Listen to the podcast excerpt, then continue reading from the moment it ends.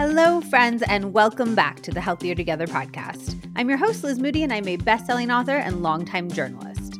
This podcast is all about helping you live your healthiest, happiest life, whether we're learning the science of pain and how to manage it, discovering blood sugar balance hacks for better metabolic health, or moving through grief using research backed strategies. And yes, those are all real episodes, so if any of those topics sound good to you, scroll on back in the archives. Today, I am so excited to welcome Dr. Emily Morse to the podcast. Emily is the host of the award winning number one sexuality podcast, Sex with Emily, which has been on the air for nearly two decades. She is a masterclass instructor on sex and communication, was previously a radio host and executive producer on SiriusXM, and has a doctorate in human sexuality. She's been featured by the New York Times, Forbes, Men's Health, The Today Show, Entertainment Tonight, Glamour, Cosmopolitan, and so many more. Her brand new book just came out this week and is called Smart Sex How to Boost Your Sex IQ and Own Your Pleasure. It is such a great read. I absolutely devoured it and I highly, highly recommend. Today, we're going to be getting into a ton of ways to uplevel our sex lives so we can get the pleasure that we all so deeply deserve, including how to reignite the spark in a long term relationship, what to do if medications like birth control or SSRIs are impacting your libido, all of the surprising things that you do every single day that are negatively impacting your sex drive. There are so many things on this list that I do every single day that I was not connecting to my sex life. It is so eye opening daily practices to amp up your ability to feel pleasure, what pleasure thieves are, and how to squash them for a better sex life, the sex position that will transform your relationship, the best way to uplevel your sexting game, dirty talk, masturbation sessions, oral sex, foreplay, and more. Emily's three T's of communication for finally talking about sex with your partner. What to do if you've been faking orgasms and you want to stop, and so much more. We would love to hear your thoughts and your biggest takeaways as you're listening to the episode. So definitely screenshot and tag Emily. She is at Sex with Emily, and me, I am at Liz Moody on Instagram. Also, we have an amazing giveaway that you will love at the end of this episode. So be sure to stay tuned for that. Okay, let's get right into it with Dr. Emily Morse.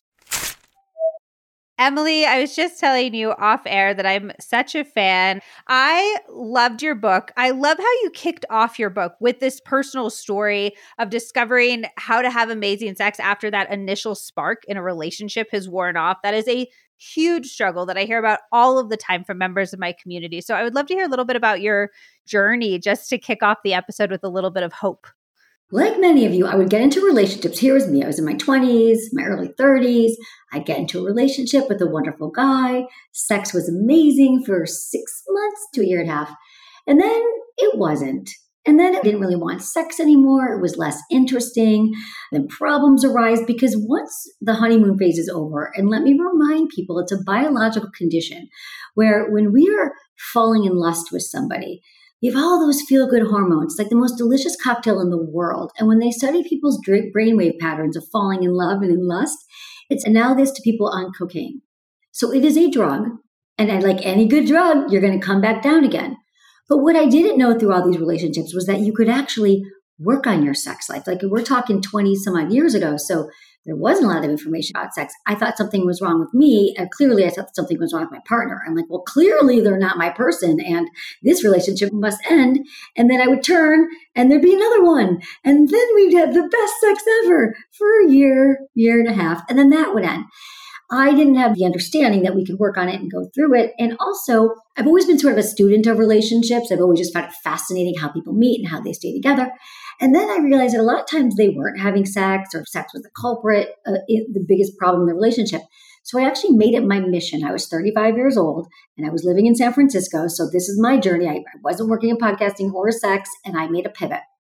And I thought, I want to understand how to be a great lover, how to enjoy sex more. I felt like all of my male partners were always having a good time. it always ended in a great pleasure for them and not for me.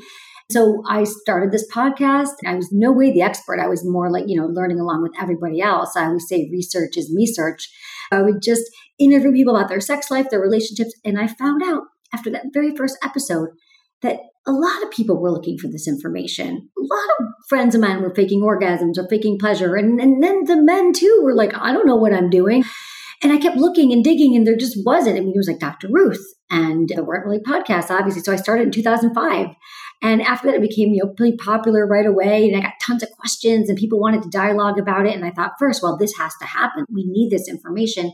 And then I went back to grad school and got my doctorate in human sexuality, and that's been my story. My journey started from a place of like, what is wrong with me? How do you make sex last?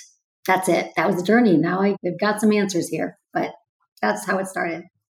Do you think that you can get to that cocaine level high again, or is it almost like a different type of drug later? It's a different type of drug. I don't think that you can get that exact feeling again. I mean, maybe if you have some distance or you break up and get back together or you know something happens you could but i think there's something very special in like the dna if you will of that newness and the excitement and all the ingredients of like I've never kissed this person before. I don't know where it's going. It's exciting. It's all the stuff that we crave. It's novelty. It's spontaneous. It's variety. It's all the things that we kind of try to build up in our long term relationships. We try to find sources of that. So, no, I don't think you get back to that, but you can create something that's really hot and just deep. It's like hot depth. of sex, but not so much about that same spark, but it can be really sexy. Is there anything you would say to somebody who's just like, I miss that though? I want that high, high, I want the not knowing. Even I hear from a lot of my girlfriends, and I've experienced this myself, like the affirmation of somebody falling in love with you is huge. It is huge.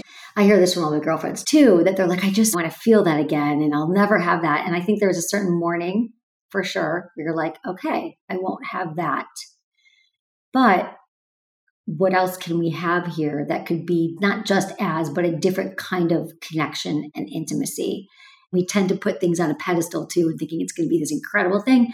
When really, if you have this partner that you love and maybe you're best friends and you share everything, but it's no longer hot, I think that's where I can come in and help people create a new way of connecting around their sexuality and what they do that could make it another level of interesting and sexy once you went on this journey, you're like, I'm going to learn everything about sex. I'm going to change my own sex life. If you had to pinpoint one learning or one conversation that most upleveled your own sex life, what would you say? I started to self pleasure with a purpose. I started to masturbate. I started to like took a mirror. I never looked at myself between my legs. I didn't know what was going on. And I find this with a lot of women. We are really disconnected from our bodies and then we wonder why we don't feel arousal, desire turned on. For many reasons, we're disconnected. So to make that connection and be like, okay, well, here's what my body looks like, and here's what it looks like when I touch myself, when I pleasure myself. Oh, look, my clitoris swells or it becomes more engorged. Like I literally became a student of my own body and my own pleasure. And for me, that was a game changer.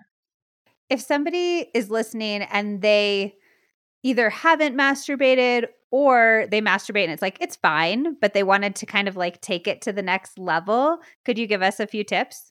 Absolutely. I think a lot of women don't masturbate and i understand why. There's a lot of reasons. First it's a habit you never did it you just might not think about it maybe people think that well i have a partner i don't need to or there could be some leftover shame or they were told it wasn't acceptable so I would just say it's great to revisit it. we always get to revisit these old things that we carry around with us. Like, is that still true? Is it still shameful? Could I get curious again? It's really fun to just take some time for yourself and start to explore. And I love the process of mindful masturbation more than masturbation with a goal of orgasm. Because a lot of us, even if we do masturbate, it's like, let's just hit it and quit it and go about our day. And there's nothing wrong with the hit it and the quit it. masturbation. Like, I know what I want, I'm in, I'm out. But there's something to what does turn me on right now. I mean, you have to understand women too, our bodies change all the time. Like our hormones are fluctuating throughout the month. There could be different things that feel good, things that maybe felt good 10 years ago, don't feel good now, and vice versa. Maybe we discover new erogenous zones. Just getting curious and taking time to really explore. Buying a vibrator. I mean, Listen, we've got so many nerve endings all over our body, and finding and using a toy where fingers and penises can't stimulate um, is really incredible. And I think that there's a lot of learning to do there too. And just get curious, explore, use some lube, think about breathing. I have a book about mindful and smart sex, about mindful masturbation. So that's one place I would start and just taking the pressure off of it, anything other than exploration. One of the things I loved about your book is that you make the connection that our whole bodies and our whole lives impact our sex life and our sex life impacts our whole bodies and our whole lives. And I think it's a really interesting bilateral relationship that I haven't heard explored in that way before. I'm glad you brought that up. I mean, because that's really what the book is. We tend to silo sex. It's sort of this thing that we put aside and it's sort of separate from our health and wellness. And we think it's just going to somehow figure it out. Like I'm going to close my eyes and hope for the best. But the truth is, it's a mind body connection. That's why in Smart Sex, I write about sexual intelligence. I write about the five pillars of sexual intelligence. And it's really just holistic. Like your relationship to your body, your overall health, your knowledge around sex, your ability to communicate about sex are all contributing to your sex life. Sex is mental health. Sex is physical health. Sex is your wellness overall. They're all interconnected. So I really try to draw those parallels to people because what I found was most people want a quick fix when it comes to sex. They want to know the right vibrator, the right lube, the right toy. And I can do that. And I've been doing that for almost 20 years. But there's a certain depth and knowledge that comes from really sinking in and saying, what actually is going on in my body. It's not that simple. If I'm taking a certain medication, that's going to impact my sex life. If I don't have a great relationship with my body, well, that's going to impact it. If I'm not comfortable communicating with a partner about my needs, that's going to impact it. So it's a multi layered connection and process to really understand that your sexual health is part of your overall well being and then how to kind of marry those two. You gave one of the best explanations I've heard of the impact that hormonal birth control is having on our sex lives. Can you explain a little bit about that? Here's the thing about hormonal birth control pills. Birth control pills and other forms of hormonal birth control have sexual health side effects more than any other medication they have found. So, because these birth control pills are made with synthetic forms of estrogen or progesterone, it interferes with the process of ovulation and menstruation. This is just something that women just kind of pop a pill and they don't know it. So I really just want to give women agency over their bodies and just the information that they need to know that it's great because it helps us avoid pregnancy, which is why we're taking it. But unfortunately, there's some other things going on. And like birth control pills really wreaks havoc on many women's hormones, like testosterone. It's going to decrease your testosterone, not just for men. And that could also have an impact on your libido. And also, it can have an impact on your neurotransmitter serotonin they found that a lot of women on the pill, there's a larger proportion of women on the pill who start taking SSRIs for depression and anxiety to feel better. So, what we found is that there's a correlation there. And I have to say that that happened to me as well in my 20s. And I realized it was a lot of my friends. We went on the birth control pill, and I had never felt depressed or anxious before. And I went to my gynecologist, and I said, I'm feeling anxiety, depression. And she's like, take this. And at the time, there was a pill that you took. It was, I can't remember the name of it was. It was like purple. And it was sort of like a Prozac, but you took it like only during your period. And it was really, really helpful. But what I'm saying is, I feel like I, I wish that I had understood the correlation. So we're still at the forefront of learning about hormones. Here's the other thing there has been so much misinformation, if not an absence of information, about hormones and there's a lot of research now that's showing that estrogen plays a big role, not only in our desire and arousal, but in so many parts of our life. So if you're taking this pill and it's impacting your estrogen and your testosterone and your progesterone, I just want women to know that it is impacting your sexual desire, your arousal, and possibly your moods. So what you should do is definitely talk to your doctor about it.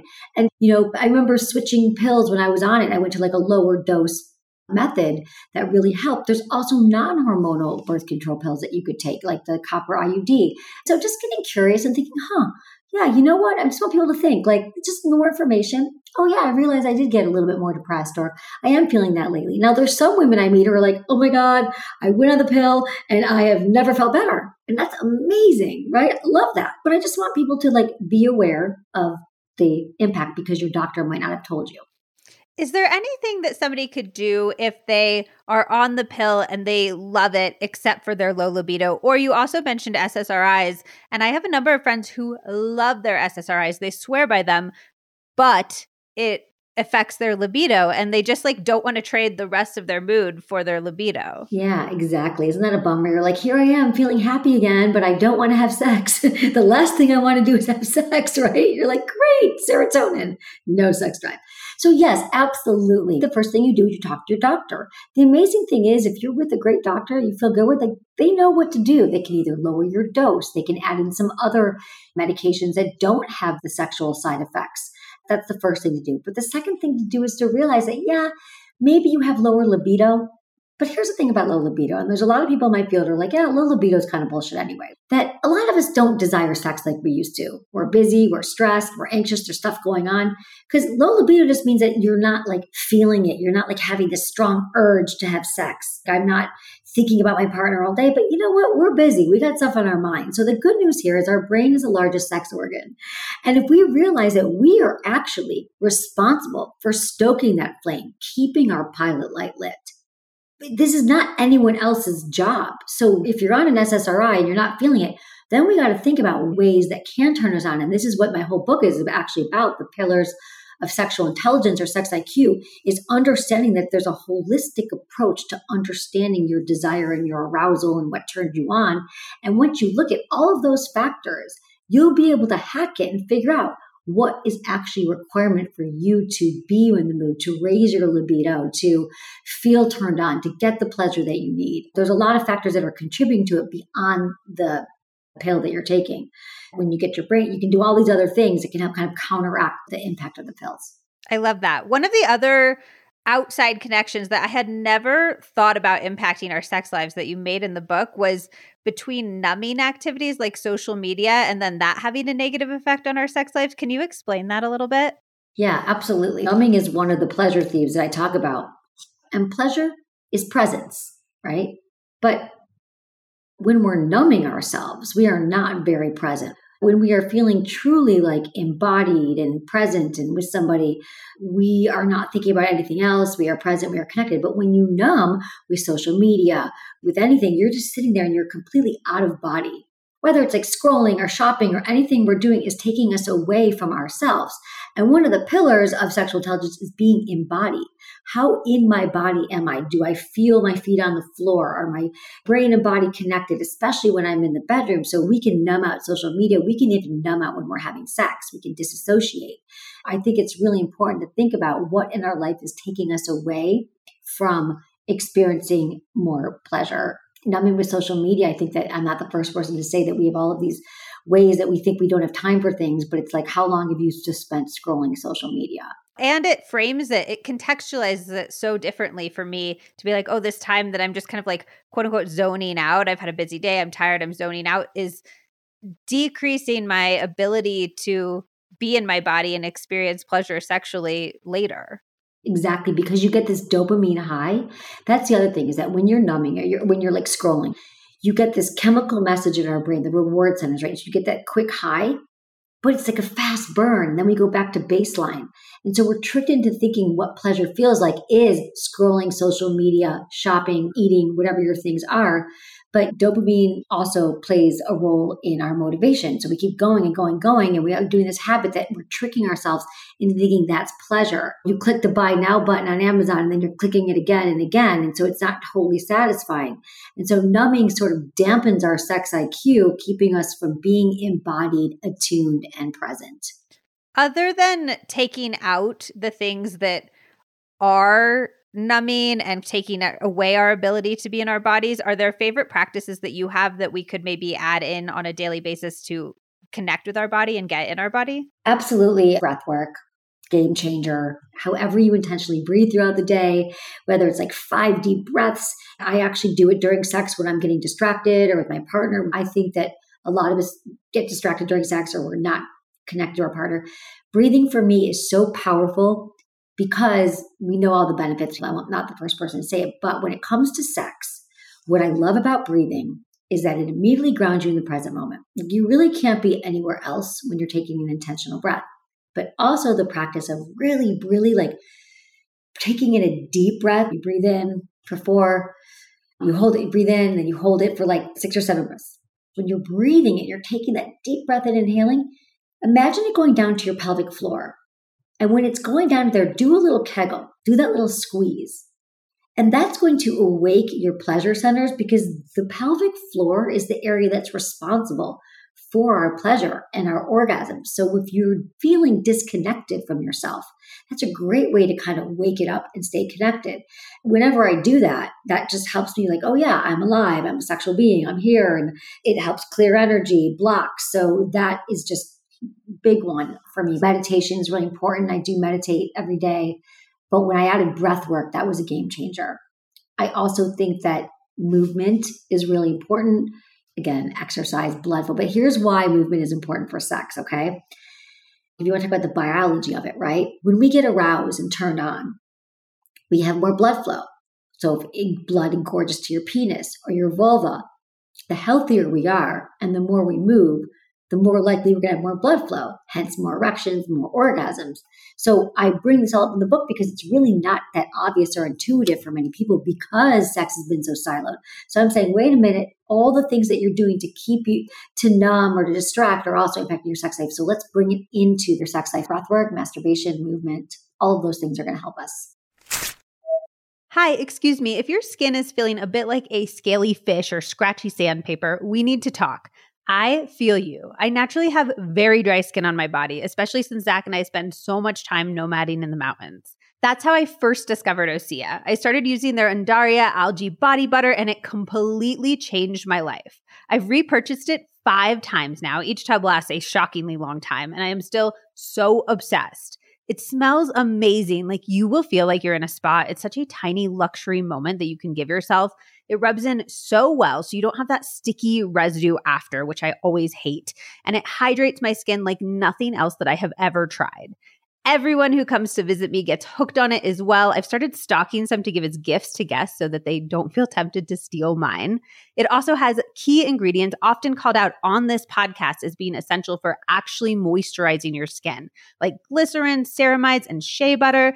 And there's oat kernel extract that instantly feels so soothing and calms that itch that dry skin can cause. Everything Osea sells is amazing. It all has amazing ingredients and is so thoughtfully formulated. But I will say their Undaria line is my favorite. They just launched a new lotion in the line, the Collagen Body Lotion. And if you want a lighter moisturizer, this is perfect for you. It absorbs instantly. It has almost a milky feel on the skin, and it's backed by some impressive clinical results, including an instant increase in hydration and visibly firmer skin in just four hours based on a recent clinical study. It's lightweight, it replenishes the skin's moisture barrier and brightens skin for a healthy, youthful look. Basically, everything that I look for in a body lotion. It's also vegan, cruelty free, and climate neutral certified and packed with vegan collagen, hyaluronic acid, peptides, and Undaria seaweed. Osea has actually been making seaweed infused products that are safe for your skin and the planet for over 27 years. And I absolutely love how everything is ethically tested and sourced. Get hydrated, healthy skin for summer with clean vegan skincare and body care from Osea. Right now, I have a special discount just for Healthier Together listeners. You can get 10% off your first order site wide with code LizMoody10 at OseaMalibu.com. You'll get free samples with every order and free shipping on orders over $60. That's Osea Malibu, O S E A Malibu.com, and use code LizMoody10 for 10% off. This podcast is all about giving you the tools to live a better life in the easiest ways possible. So I always get so excited when I find new ways to do just that. And this time I'm talking about saving on time and money, which you can do easily with Rocket Money. Rocket Money is so cool. Their app helps you find and cancel subscriptions you don't use, easily track your spending across all accounts in one place, and save money effortlessly with their automated savings feature. I can't underscore enough how much the subscriptions finder is a complete game changer. When I first set up my account, I didn't even realize I was paying for old workout apps and a video editing app that I hadn't used in years, but it was so expensive. So, first, Rocket Money finds the subscriptions, and then with one click, you can cancel them within the app. It is so helpful. On average, people have 12 different paid subscriptions and spend up to $200 a month on them. And with Rocket Money, the average user saves up to $720 a year by canceling unwanted subscriptions. Since 2016, they've saved members $245 million. Their premium subscription allows you to access even more functions like separating your expenses into custom categories, tracking and understanding your credit score, setting up a custom budget, getting access to their premium chat function, and more. Members get to choose their own price for premium based on a sliding scale between 3 and $12 per month, which I think is so cool and admirable of the company to do. If you're looking for literally the world's easiest way to see what you're spending and where, and to begin to take control of your spending and saving so you can use your money to create the life that you want, you are going to love Rocket Money. Do not wait to try it. Sign up for Rocket Money today by going to rocketmoney.com slash Liz Moody. That's rocketmoney.com slash Liz Moody to sign up today. Are there any other common specific things like scrolling social media that we might not be aware are having a negative impact on our sex life? Yes. In Smart Sex, I identified the pleasure thieves. And these are the things that are keeping us from pleasure on a daily basis that we don't even realize. And I think it's really important to slay these dragons. And one of them is stress and anxiety. I say STS, stress, trauma, and shame, if you want to remember what they are. But stress is one of the biggest killers of our sex drive. We're raising our cortisol levels, we're not embodied, we're not present. And so, day to day, like overworking, not making time for your relationship, shooing date night so you could work, not connecting with your partner or having check ins. You know, I think it's so important for couples to have check ins, to have like a date, even beyond date night. I call it the sexual state of the union. Even if you have it once a month with a partner, like once a quarter, what's going on in our sex life? How are we feeling? Are we connected? What else do we need? What else turns us on? What keeps us is stress, worry, stress and anxiety that is in plain sight, working all the time. Even having kids, it's so hard when you have kids, like you are responsible for another human now and you're exhausted. And then you're supposed to like make dinner, be sexy, all the things. And for so many women, I have so much empathy and compassion for them. And I want their partners to as well and realize that like she might not snap right back. That doesn't happen, right? So take the time to like realize and acknowledge like right now is not going to be the time where I'm going to be turned on. Those are some of the culprits. And I think shame is also a huge one. I mean, shame is so insidious. I actually learned a lot more about my own shame in, in writing this because intellectually I understand shame, right? And Brene Brown, as we know, did such incredible work around shame. But guilt is that we did something bad and shame is that we are bad. And so just like people who have sex, perhaps they grew up in an environment where sex wasn't encouraged. In fact, it was discouraged and people were told to save it for marriage or it's only for procreation or being sexual means that something's wrong with you, that those messages still live out in our head. And so every time we go to have sex, we're hearing like, I am bad, I am wrong. Or, you know, we have body shame, we have experience shame, I don't have enough experience. Those are some of the main things that's keeping us from having the sex life that we desperately crave. What did you learn about your own shame writing the book? It's funny. This is, I haven't even really talked about this out loud yet, but it wasn't really about my sex life per se I have a lot of like shame around like certain ways I move through the world. I wish I could have better executive functioning and follow up and get back to people and all the things that I worry about. I have shame around who I am. I don't ever want to let people down. I'm a people pleaser. I want to be a really good friend, a really good whatever. All the energy I spend trying to be a perfectionist and try to get things done in the right way. Because I didn't grow up in an environment where I shame around sex or my or my body. But my shame in my life, I realized when I was studying this is so pervasive in other areas that the spiritual and psychological weight of shame of like i'm not enough or i'm not doing enough does impact my life in ways it takes up a lot of space in ways that i hadn't realized because i was really getting into shame. So that's just sort of a personal thing. If i'm worried and i'm overworking or i'm trying to make up for things that aren't necessary because i'm fine as i am i'm doing enough we're all doing enough right? So in some ways that's it. So i've been much more aware of places where shame is showing up. I think it's so important to recognize that your shame doesn't have to be directly sexual in nature. It doesn't have to be about your body. It doesn't have to be about a past sexual experience. It doesn't have to be directly related to that to be directly impacting your sex life. That's exactly it. Thank you for saying that's what I realized. But for many people, it's shame around their body. Their, our bodies are going to change and your partner is with you because they want to be with you and they love your body. I've been doing this for over 20 years. I've talked to thousands of people and never have I gotten a call or message like, oh, I love my partner until she gained five pounds or like her left boob was bigger than her right boob or like all the things that we worry about about our bodies is just not a thing. And if they are, if you're with a partner who's like, yeah, I loved her until she gained weight or until I saw her thighs, like not your person. Easier said than done. Or shame about your history. I have a lot in the book about kind of working through shame that comes from like cultural stuff too. But there's a lot of different kinds of shame. This is a little bit of a weird question, but you mentioned that we'll be stressed about work. And so then we won't have sex or sex won't be at our mind or whatever. And I do think that it's interesting that all of us can recognize like when we have sex, it's great. It feels great. We're more relaxed. We're more connected to our partner, etc. But so many of us put sex on the very bottom of our priority list. Why do we do that? I love this question. I think that we do that I used to say like, oh, it's more women than men, but I realize that everyone does this. But I would say I hear this more from women. This is one area where they're like, take it or leave it. Had enough sex in my life. There's a few reasons. The first one is that there's evidence and proof and scientific research that shows that women are having less pleasure than men in every sexual situation. There's something called the orgasm gap. And it means that in 99% of situations, all men are going to have an orgasm. And straight women do not it's only about like 60% or 50%. Okay, so that's one thing. Like literally in every situation. Now, women in same sex relationships with other women, they have orgasms most of the time. So that's just another point. I know I'm speaking more about heterosexual relationships, but men are likely to orgasm between 6 and 12 minutes, and women between 20 and 40 minutes. So, number one, we are not having pleasure. Number two, we don't have this information. So, I don't know about you, but my faking orgasms and my people pleasing performative sex came from the fact that I'm like, he's already got there, but there's no time. Or is he really going to keep going down on me? Is he going to keep pleasing me? Like, I'm just going to fake it or hope it's over with. So that's the other part of it that there just hasn't been great sex education. I mean, I'd like to call it pleasure education too, because neither one exists. Honestly, we don't have a great relationship with it. It's become kind of a pain in the ass. It's not as pleasurable. We're not getting as many rewards.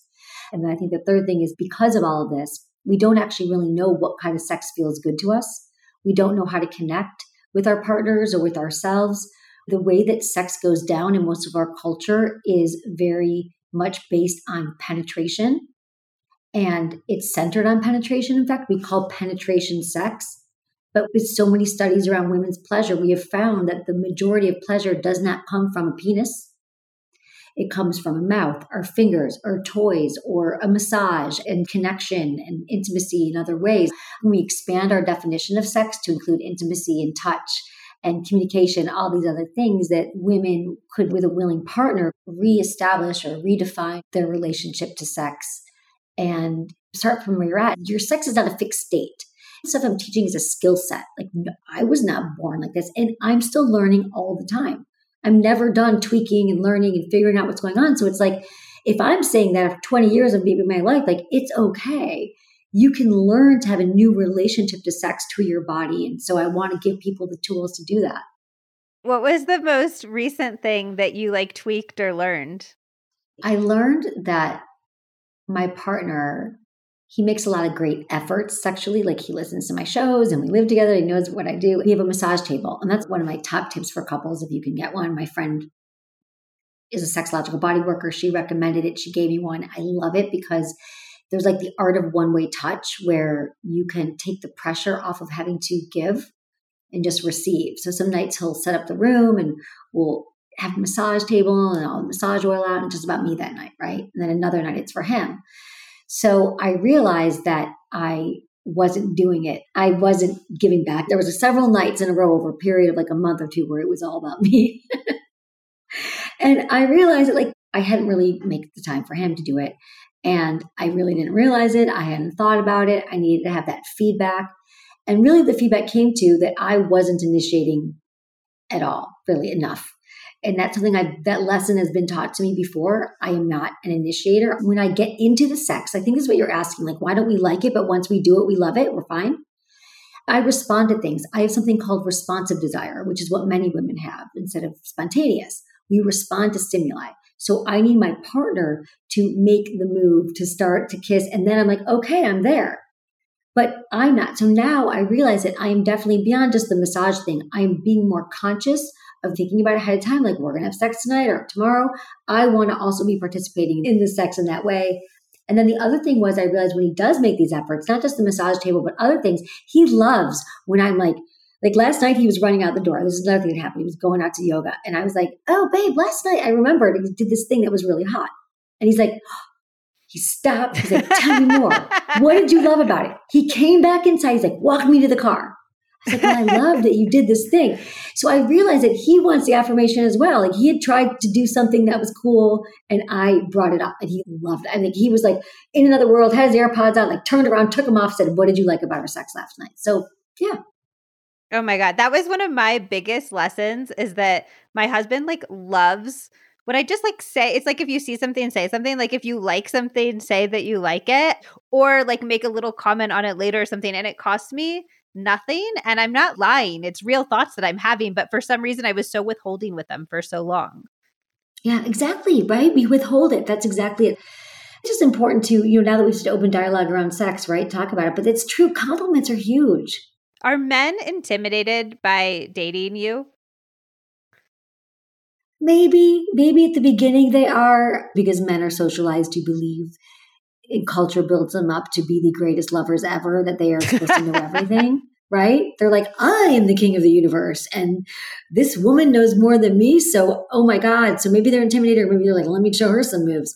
When I've pulled the men I've been with, they're like, yeah, I was a little bit nervous, but you know, I'm like a typical woman who wants to be courted and desired, and I like foreplay. I happen to know a little bit more. It all works out. I find the right people. One of my favorite tips in the book was the opposite of the phone and the numbing is negatively impacting your sex life, which was the idea that these little bits of pleasure outside of the bedroom are leading to us having more pleasure in the bedroom. So, can you talk about that and the whole concept of a pleasure percent? I love the pleasure percent. I was at a conference a few, you know, years ago. It was like some embodiment conference and they were said, I want everyone to write down, and this is the formula that's in here. This is your pleasure percent. Everything that you do in a week that gives you pleasure. And then you put different points by it. And then you divide it by minutes in the week or hours in the week. And then you come up with what percentage of your time you are doing something pleasurable. And by pleasure, I mean gardening, seeing your friends, going for a hike, shopping, whatever it is. And it was like a paltry like 6% or 4%. It was insanity. I was like, oh Oh my God, I do not prioritize pleasure at all. And I'm telling everyone to put, like, what am I doing? And then I really made a concerted effort to be like, I need to schedule just like scheduling sex, which I think is important. I'm like, how many friends am I seeing this week? Because that gives me the most pleasure. Like, am I going to go on walks with this friend? Am I going to get a massage? Am I going to go hiking? I plan it, I prioritize it like everything else because I know that when I have more pleasure, pleasure begets pleasure and it's fueling everything else that I'm doing. It's a really important consideration for many to think what am I doing that's pleasurable? Take this pleasure percentage and think about it because now my number's gone up. And I think I say in the book, let's aim for 25%. I don't know who can do that. That's hard, 25%. I mean, I think that's a goal. I don't know who can do that regularly. Maybe on the weekends, you can even say, I'm going to have a really pleasurable weekend. I just think about all the hours in the day I spend doing things that aren't pleasurable. And I start to think, am I the one that has to do this? Or if you're on social media or whatever, like I have timers on my phone to get off social media. So I try to put things in place to make sure that my life is more geared towards pleasure. I think it is such a huge unlock that pleasure begets pleasure. I have a saying that I always say, which is like objects in motion stay in. I mean, Isaac Newton said it, but I say it in a different context than him. Objects in motion stay in motion, and objects at rest stay at rest. So I say, if you're having one of those like lazy days and you're laying on the couch yelling at yourself, figure out the tiniest way that you can get in motion to kickstart the motion. So, like, make a cup of tea, and then that will lead to you sending the emails and doing the projects and like all the stuff you want to do. And I think that you could almost apply the same thing to pleasure in the way that you're talking about. Like, can you figure out these tiny little bits of pleasure that you can put in your life and then begin to infuse your life with pleasure? And then all of a sudden, your whole life will be these opportunities for larger pleasures. Yes, exactly. It's the same exact thing. It is true. The more that you are just conscious of it and prioritize it, it will happen. You get other pleasure. And I love that, like getting off the couch. It's true. Just take the next right move, right? Get yourself moving, do the next thing is important and to think about and also knowing that we deserve it. Like a lot of people think well i don't really deserve pleasure or we put conditions on pleasure. Once i finish all my work or get to the end of my to-do list then i can do this. Or once i work out then i can have the cake. We don't think we deserve it. So really it's just kind of like a reframe on like yes you deserve it. Here's how you can get it and here's why it's actually good for your overall mental health and wellness can you give me a pitch for mutual masturbation? Because I have already screenshotted this part of your book and I've sent it to like all of my girlfriends. And I'm like, guys, we all need to be masturbating with our partners. It's true. It's my favorite thing. We do mutual masturbation all the time. Number one, Well, do you want me to explain what it is? You really are just lying back together. You're both masturbating. Either you're masturbating each other, your hands on their body parts, or you're doing it to yourself. But the number one thing is it's the sure thing. So you're both going to get off. You know what you're doing. Number two, it's still intimacy. It's a very intimate act to sit there with your partner. And like, I think a lot of times, I'm going to say this again, that I think we think we're craving sex, but we're just craving intimacy. So this can kind of be a solve for the intimacy. And number three, it's educational. You're learning how does my partner actually touch themselves? Oh, okay, I didn't realize that he puts his hands up and over the tip or he's using this motion on his penis. I didn't realize she puts her fingers inside of her. Maybe next time I'll do that. So you're learning. And then number four, it's hot. It's sexy to see your partner in the throes of ecstasy and to see them pleasing themselves. And it's easier. It's a lot easier than being like, oh, I got to worry about you and you got to worry about me. We got to get out the lube and then the kids listening, like all the things. And then you fall asleep. it's fun and it's exploring. I'm a huge fan and people do love it. I've been talking about it for years. It is a game changer for many. Sometimes even my partner will be like, should we just do like, and he'll like hand me my toy. You know, I'm like, great, let's go. Like, this is what's happening tonight. We have our periods, we have cramps, we're not on the move, but we can still sometimes masturbate. What would you say to somebody who would say, I find it horrifically embarrassing, the idea of masturbating in front of my partner. Like, I don't want them to see me in that moment of vulnerability. I think that that's really, really common. And I think that vulnerability is really what breeds more intimacy and connection. I hope it's something that we can eventually look at. Like, where does that come from? Like, this is a partner that you're like naked with every day and sharing the most intimate parts of yourself. What part of it is it that you think maybe you'll be judged? Your partner's going to not like your orgasm face do you think that the way that you masturbate is wrong, quote? Is there some voice in your head that says it's still shameful, like I shouldn't have to masturbate in a relationship? Do you have beliefs around masturbation come to light if you actually do it? Do you think your partner's going to judge you and think, oh God, I can't believe that you masturbate like that? I talk to a lot of women who say, oh, I don't need to. I'm in a relationship. And I just want to say that masturbation is important no matter what kind of relationship you're in because it's the relationship with yourself. So I guess I would say challenge it. And I understand it because it's really common. And I love all the questions you're asking because that is a huge roadblock. Like people are like, oh, no way. But what I love about what I do is there's a lot of hell no's. There's a lot like, that's insane. I would never do that. And then it sinks in. They hear me say it enough. And then I get emails like, oh my God, Dr. Emily, we love mutual masturbation. We bought this toy. We did the role playing. We did the thing. So I think we have to remember that when sex conversations come up and something new that we haven't thought about, a lot of us go into fight or flight, like, oh God, danger, danger, no one's talking about it. And we say no. But if we can kind of sit with that and maybe revisit it and say, oh, where did my no come from? And investigate it, get curious about it. We might realize it like, oh, actually, maybe it would be gay for this person I'm with. Let's why not try it? I love that. Okay, now we're gonna play just one tip. I'm going to give you a subject matter. And if you can give us just one tip for up leveling, whatever that thing is. Okay. So let's start with sexting. What is one way we can either start sexting or up level our sexting game? Be really descriptive and an easy way to be descriptive and talk about something that's happened in the past or something you want to happen in the future. That's a great way to start because you're like, what do I say? Talk about how hot it was last time I saw you when your hands did this thing and you were wearing this thing and my underwear were this color. You know, be specific, descriptive, and describe something. I'd say describe something you want to happen in the future because for many people, it's hard to ask for what they want. So if you do it in a text, a sex, it might be a little bit easier. This is a little bit nuanced, but once you start sexting, I never quite know how to end it. Like, oh, can you pick up eggs on your way home? Like, I don't know like how to stop that part, and so I feel like it stops me from starting. Oh, okay. I think just not take it too seriously. Okay, so it's like peppering the conversation with You're this peppering sort of the conversation, or like I do this with my partner. He's like, "That was so hot last night, babe." Like, oh my god, and then he'll be like, "Did you get the PDF?" like because we also work together. So I'm like, yeah. And then we try to be like, hey, babe, that was hot. So I think you just pepper it in and you don't overthink it. But I'm telling you, the most important thing is it feels so good for your partner to like think of all the shitty, boring texts they're getting the other day. And then you send like a really hot moment, a flicker of something happened last night. It could just be that standalone, but I promise you it was the highlight of this day. Mm, okay, I love that. What about dirty talk? One tip for up leveling our dirty talk. Honestly, it would be the same thing. Be descriptive, be present, describe what's happening in the moment, what you want to happen, or what is happening. If you don't know what to say, describe something that you've been thinking about that's happening in the moment or that you want to happen. Like I can't stop thinking about how hot it was last time you had your hand down my pants or last time your face was between my legs. My other tip is to practice in the shower or to listen to audio erotica. There's some great audio erotica sites like Quinn and Dipsea where you hear people like talking about sex. For a lot of people, they're sort of shy and it's a little bit embarrassing. And so, just like everything, sex is a skill set, dirty talk is a skill set. So, practice. That makes total sense. If you've never heard dirty talk, why would you know how to do dirty talk? Exactly. One tip for up leveling oral sex for both penis and vulva owners to go down on a penis, you don't need to just use your mouth, that your hands are your best friend during a blowjob. The other thing is always use lube and then use a toy. That your vibrator that you might use on your own vulva can feel great on the shaft or the perineum, which is the taint, the area between the balls and the anus. That area has indirect stimulation to the prostate. So I would kind of get a little vibrator, or you could just apply pressure to that area while you're giving a blowjob.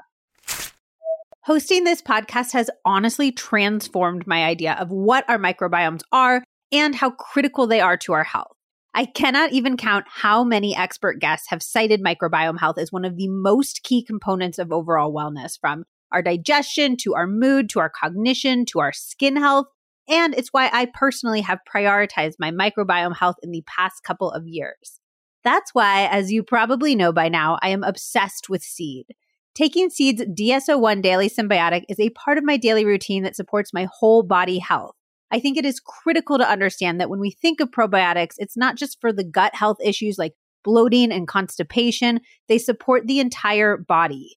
Seed's DS-01 Daily Synbiotic has 24 bacterial strains that are scientifically studied to support our digestive health, dermatological health, cardiovascular health, and more. As a company, Seed's mission and commitment to research is amazing. They're actively conducting clinical trials to continuously improve their products, including one trial assessing the impact of different strains on GI symptoms for patients with IBS, and another for assessing the effect of the DS-01 daily synbiotic on post antibiotic recovery. Their team of scientists formulated the DS-01 daily synbiotic to have a capsule that actually survives in the gut rather than being killed by stomach acid before you even get the benefits. This is so important. If you're just grabbing whatever probiotic you can find at the drugstore, you might not even be getting the microbiome support that you're expecting due to a capsule that doesn't shield the bacteria. And the DS-01 Daily Synbiotic is not just a probiotic, it is a synbiotic, which means it contains both probiotics and prebiotics, another important quality that you will not see on most drugstore shelves. The combination is so key. While probiotics are the live beneficial bacteria, prebiotics are actually the food that the probiotics need to thrive. Without the prebiotic component, the probiotics that you're taking will be undernourished and far less effective. If you need any more convincing, their packaging is not only beautiful but sustainable. You can refill the little green glass bottle every month with the pills shipped right to your door in compostable packaging rather than using single use plastic bottles. If you would like to try Seed's DS-01 Daily Synbiotic or their PDS-08 Pediatric Daily Synbiotic for kids and teens aged 3 to 17, and see for yourself why I and so many other people in the Healthier Together community love it, I have an amazing discount for you. You can use code LizMoody at seed.com to get 25% off your first month supply. Again, that is LizMoody at seed.com for 25% off. Having some vinegar before a meal is one of my favorite blood sugar balancing hacks that I learned from the Glucose Goddess episode of the podcast, which is still one of our most popular podcast episodes. You definitely need to listen if you haven't yet. But essentially, the acetic acid elongates the blood sugar curve so you don't feel that spike and crash. And apple cider vinegar helps you absorb more nutrients from your food. So it is a win win. While you can, of course, just use a little vinegar in water, the main time that I am eating less blood sugar friendly meals is when I am out at restaurants, which is where the Paleovalley apple cider vinegar capsules come in so handy. I keep my Paleovalley capsules in my car glove compartment so they are always on hand. I just take one before a meal out and it helps me feel so much better afterwards, regardless of what I eat. I also would be remiss if I didn't talk about Paleovalley's turmeric complex. I've talked about how Zack swears by it for dealing with the knee pain that he sometimes gets from going on long runs before. He is marathon training right now, so go Zack, lots of long runs. But I honestly recommend it to pretty much anyone in my life experiencing pain.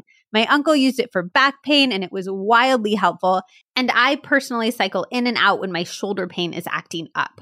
Turmeric has been studied to support healthy joints, brain health, immune function, and cardiovascular function, and it's an amazing, effective way to combat chronic inflammation, one of the things that often causes us pain. It's also super important that turmeric is consumed with black pepper and fat to increase its bioavailability. And Paleovalley's turmeric complex has organic black pepper and coconut oil in each capsule, along with three other powerful anti inflammatories ginger, rosemary, and cloves for the maximum synergistic response. Both of these complexes have no fillers, no binders, no preservatives, and are made with all organic ingredients and just a veggie capsule. They're also third party tested, which is something I always look for in supplements as extra assurance of their quality. I always recommend looking for supplements for your specific needs at any given moment, and needs change. So definitely explore Paleovalley's site. They have a ton of incredibly high quality options for supplements and more, including a new electrolyte drink that is so tasty and well formulated, and bars and grass fed meat sticks that are perfect for snacking on the go.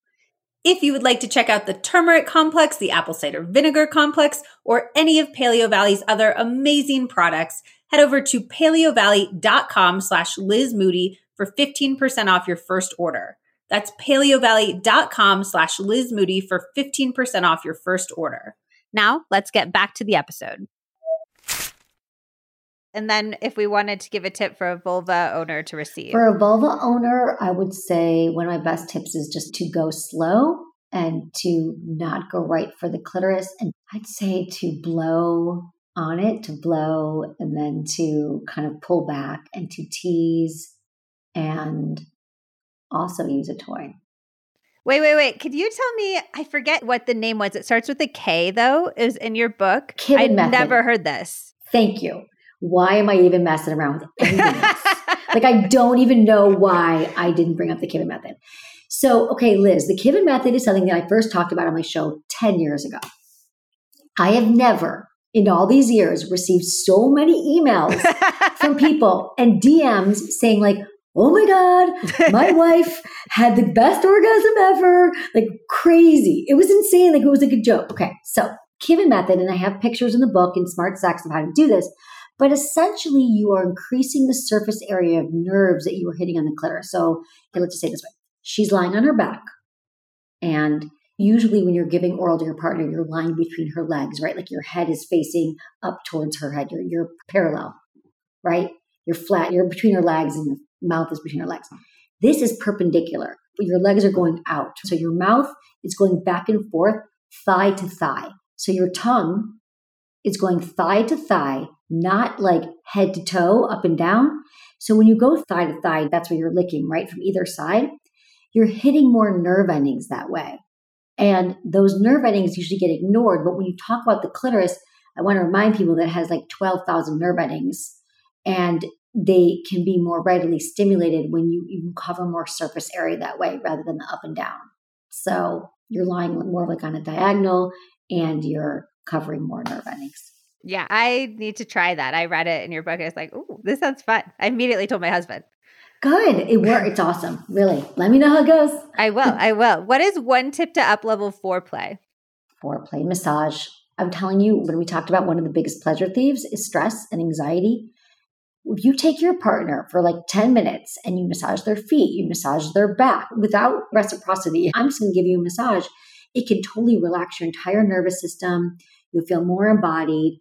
And more likely than not, you would be more open to sex and can be like a really great turn on. It is such a genius connection that if stress and anxiety are robbing us of our pleasure and getting in the way of our sex lives, that the best foreplay would be to relieve our stress and anxiety. I've never thought about it that way. That's literally genius. Okay. What is one way that we can up level missionary sex? I would say the cat position. So the cat position is coital alignment technique. And that is when the partner on top is sort of pushing themselves up above their partner. This would be more about a man on top would go a little bit further up. And he's more of going in a up and down rather than a, a rocking motion because when he moves up a little bit, it's pubic bone to pubic bone, and you're applying more pressure to the clitoris and the pubic area than you would in just regular missionary. So it's kind of a moving up. So maybe his head's even over her head, and it's more of an up and down position. You're rocking or grinding their pubic bone to create the friction rather than that in and out thrusting.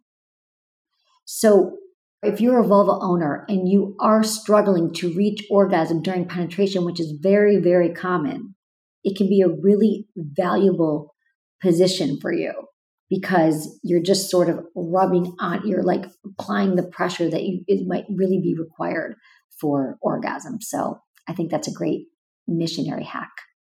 I was going to ask for one tip to be more likely to get to orgasm if you're not used to orgasming from penetrative sex or with a partner. Would that be that one, or do you have another one? That would be a great one. And I would also say just clitoral stimulation. You, usually, we're not going to orgasm from missionary because we just haven't had enough clitoral stimulation. So, a lot of oral sex right before penetration or using a vibrator, like holding a little handheld vibrator on your clitoris during penetration will, will certainly help.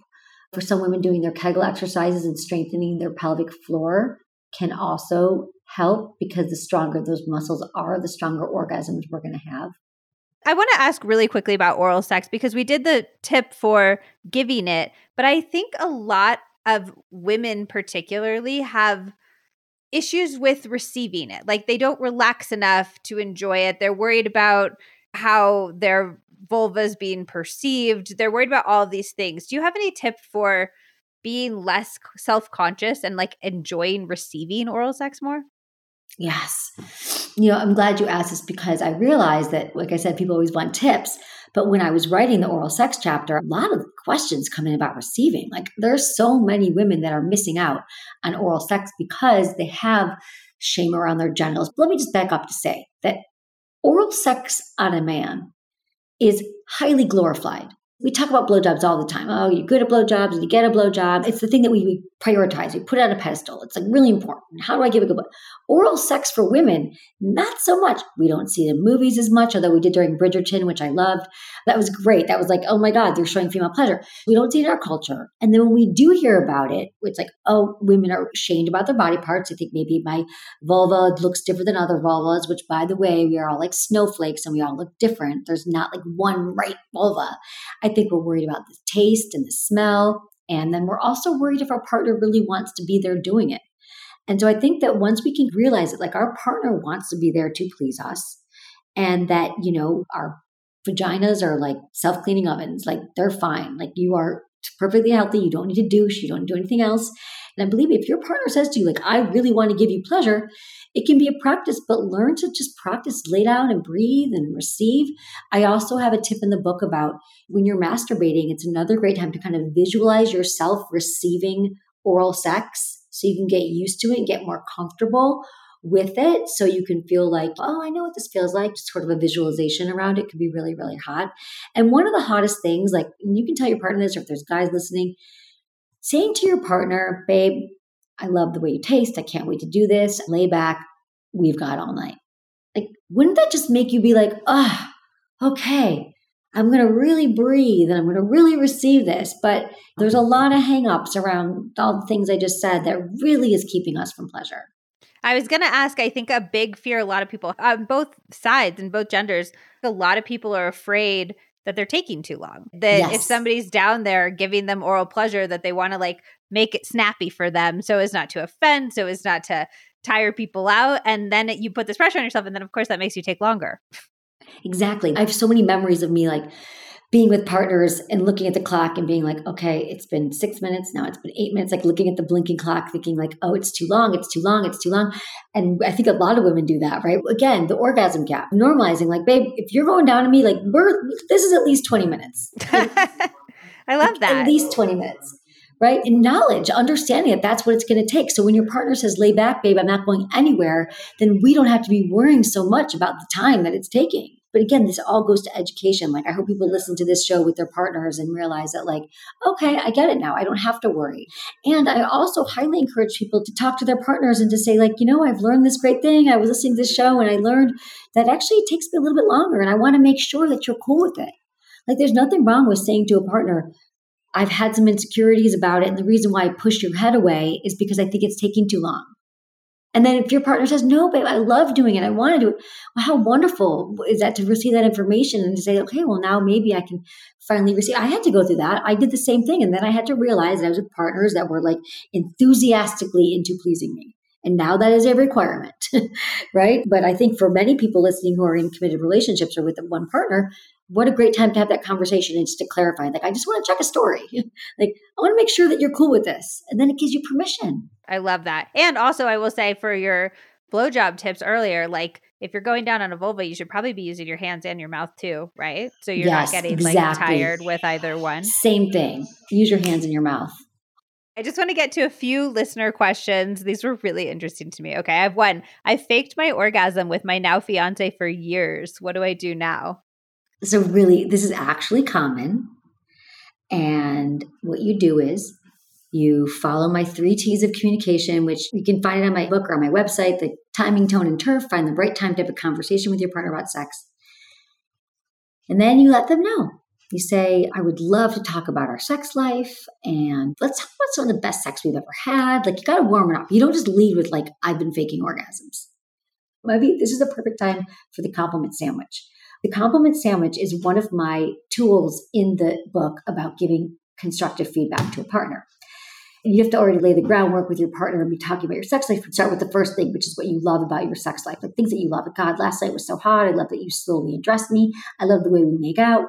And, you know, I've been thinking a lot about orgasms. I got to be honest. I was listening to this show and I realized that I actually don't know how to orgasm with you in the way that I want to. The ways that I've been experiencing pleasure, I think sometimes I use the word fake it, or I'm not really getting there the way that I want to, or maybe she's never really had an orgasm. It's very common for women never to have had an orgasm. And just say that I feel so safe in our relationship that I would love to learn together how to have a better orgasm or how to do it together and nothing to do with you and I love you. And then that, that's the feedback. And then the last one would be like, I think if I could really learn how to have an orgasm with you in a way that's like deliberate and slow, that our sex life could go to the next level. That's kind of how you end it with a positive thing. So you start with positive, the feedback, and then like why it's good for both of you. Okay, that's not that scary. Yeah, it's really not. I think just being honest. There's no world in which you shouldn't say it and just keep like experimenting with new stuff until you have an orgasm, or should you definitely be honest? Everyone gets to decide for themselves. I think that there is a world where she could certainly start to masturbate on her own, figure out what makes her feel good, and then start to experiment with some different things and see what happens. But I just feel like if you're with a partner and your fiancés, they're married or they're almost married and they're going to spend their lives together and you want to be with somebody who has a growth mindset around sex, it's not the end of the world. Hopefully he'll be like, oh my God, babe, like let's get on this. Like orgasm 101, like this is our mission. Let's do it, babe. Don't worry. Like, because this again, this is so common. I ask women, nine out of 10 women have faked an orgasm, if not 10 out of 10. So it's really, really common. Just be honest. So You guys can work towards orgasm together. We've touched on this a little bit, but I got, I don't know, like over a hundred listener questions that were some version of the same thing, which is how to get out of your own head when you're having sex. I cannot shut off my mom brain, my work brain, whatever, to get into the moment and enjoy it. So I just want to address it directly because it seems to be such a common problem. It is such a common problem. So mm, here's just a quick tip for this. First, have compassion for yourself. That's okay. Mindfulness is a practice. It's not a state. It's something that we keep kind of go back to all the time. Focus on your five senses. When you're in the room and you realize you're distracting your thoughts, you're like, did I leave the oven on? Did I text my boss back? Are the kids crying? Think about your senses. Start with your eyes. In the moment, I'm like, okay, what am I seeing? Okay, I'm seeing my partner's body in front of me. What am I smelling? Oh, I'm smelling that beautiful candle, the vanilla candle that's by my bed. What am I hearing? Okay, I'm hearing this playlist that I'm always playing. What am I touching? Okay, my hands are my partner's body. And so the second you do a round of the five senses, you immediately land in the present moment. You cannot live in the past and you cannot live in the future when you are in your senses. The senses are so powerful. I mean, it's a great tool for just being present anywhere or getting to be mindful. But I love doing that in the bedroom. That's one way to do it. And you might have to do it a few times, but it will bring you back to the moment. And the other thing is like letting your partner know, saying, you know, baby, can we slow down for a minute? Let's take a few deep breaths together. I do that with my partner all the time. If he just walked in, we'll sit, we'll take some deep breaths, and we'll reconnect and we'll start again. So I think that breath is just an anchor to ourselves and to our arousal and just not to be too hard on ourselves. We all get distracted doing things that even things that we think we shouldn't get distracted in. So having a few of these tools, I think, will help. I love that. Can you just leave us with one homework assignment, one actionable thing that we can all do as soon as we turn off this podcast to up level our sex lives today? If you're in a relationship, the very first thing you have to do is commit that on your next date night, you're going to have a conversation about your sex life in a very positive, life affirming way and you're going to share something about it that you've never shared. If you're not in a relationship, I would give you the exercise of thinking about when you are in your next relationship, what kind of sex you want to have. I want you to think about it when you're masturbating. I want you to think about your ideal sex life, write down what the three things are that would be an ideal sex life for you. And then the next time you're with a partner, you're going to be able to bring those things in and make sure they happen. Love. We've been talking about your book throughout, but I'd love to hear in your own words about why it's so amazing, why everybody should buy it, and then also where to find you on the internet. So I wrote Smart Sex, How to Boost Your Sex IQ and Own Your Pleasure. Because what I realized is that after the last two decades of helping like millions of people feeling less shame around sex and prioritizing their pleasure, I was giving people quick tips. And there's great tips. I can give people tips. I can give them a vibrator. I can give them a position. But I knew that you could only have great sex with self-love, self-awareness, understanding your body. And so I really wrote Smart Sex to teach people about themselves, sort of like the joy of you. And understanding yourself as a sexual being will bring better sex, better relationships, and better pleasure. At the end of the day, it's conscious, intentional sex. And there's also so many little like genius nuggets. You have the list of like different role play options so that you don't have to think of something out of your own brain. There's just so much actionable advice in there that you can take into your life today. I really love that. Exactly right. I mean, I think this is like the one sex book that you need. to be honest, I think you'll have it forever. And wherever you go, you're going to have these tips. Literally, it's broken down into like anal sex tip, oral sex tip, missionary positions. If you've ever had a question about sex, it will be answered in this book. And then I'm sure everybody's familiar with your amazing podcast, but if you want to take a second to talk it's about it. It's called Sex with Emily. It releases two times a week. You can find it wherever you listen to podcasts. And um, I love hearing from you. You can send me your questions.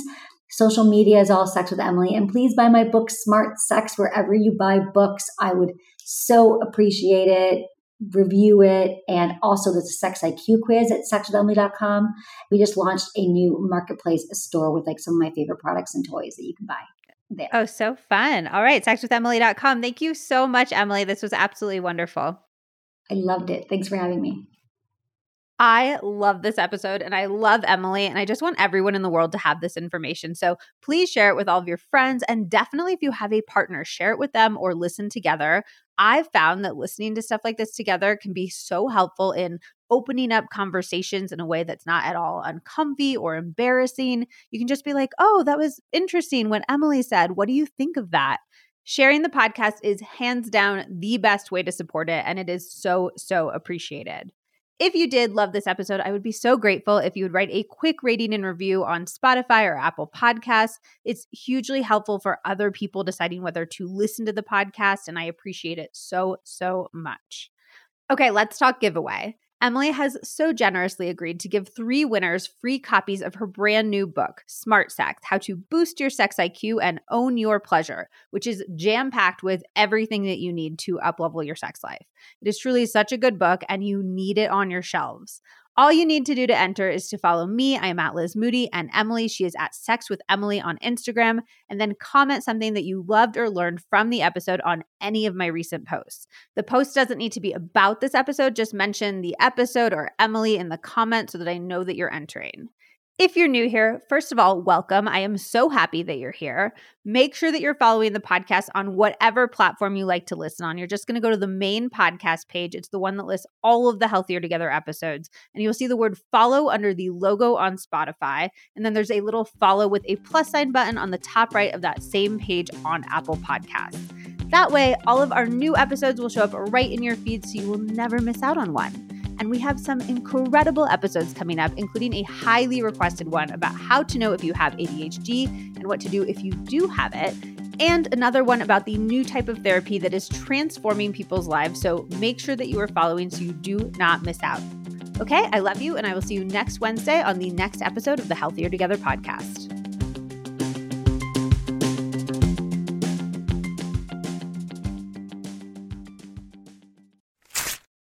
Women's healthcare is historically under researched, and that certainly includes prenatal, pregnancy, and postpartum care.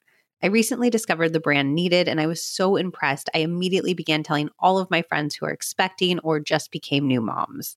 Needed is a research backed company offering radically better nutrition for women from conception to pregnancy to new motherhood and beyond. Prenatal vitamins are typically designed around recommended dietary allowances, or the bare minimum amount of a nutrient needed pregnant and nursing women were intentionally excluded from much of the now outdated and stale research that set these recommended minimums. And what would you know? 95% of women, 95% of women in perinatal stages have nutrient deficiencies. Needed offers products that are formulated by experts in women's health and are backed by clinical insights from their collective of over 4,000 practitioners, from dietitians to midwives to OBGYNs. Their products offer the forms of nutrients your body can actually use, dosed at optimal versus bare minimum levels. They also go above and beyond with third party tests, testing every single batch to ensure the safest product, which is something I always look for. Head over to thisisneeded.com and use code LizMoody for 20% off your first month of needed products. That's thisisneeded.com and use code LizMoody for 20% off your first month of needed products.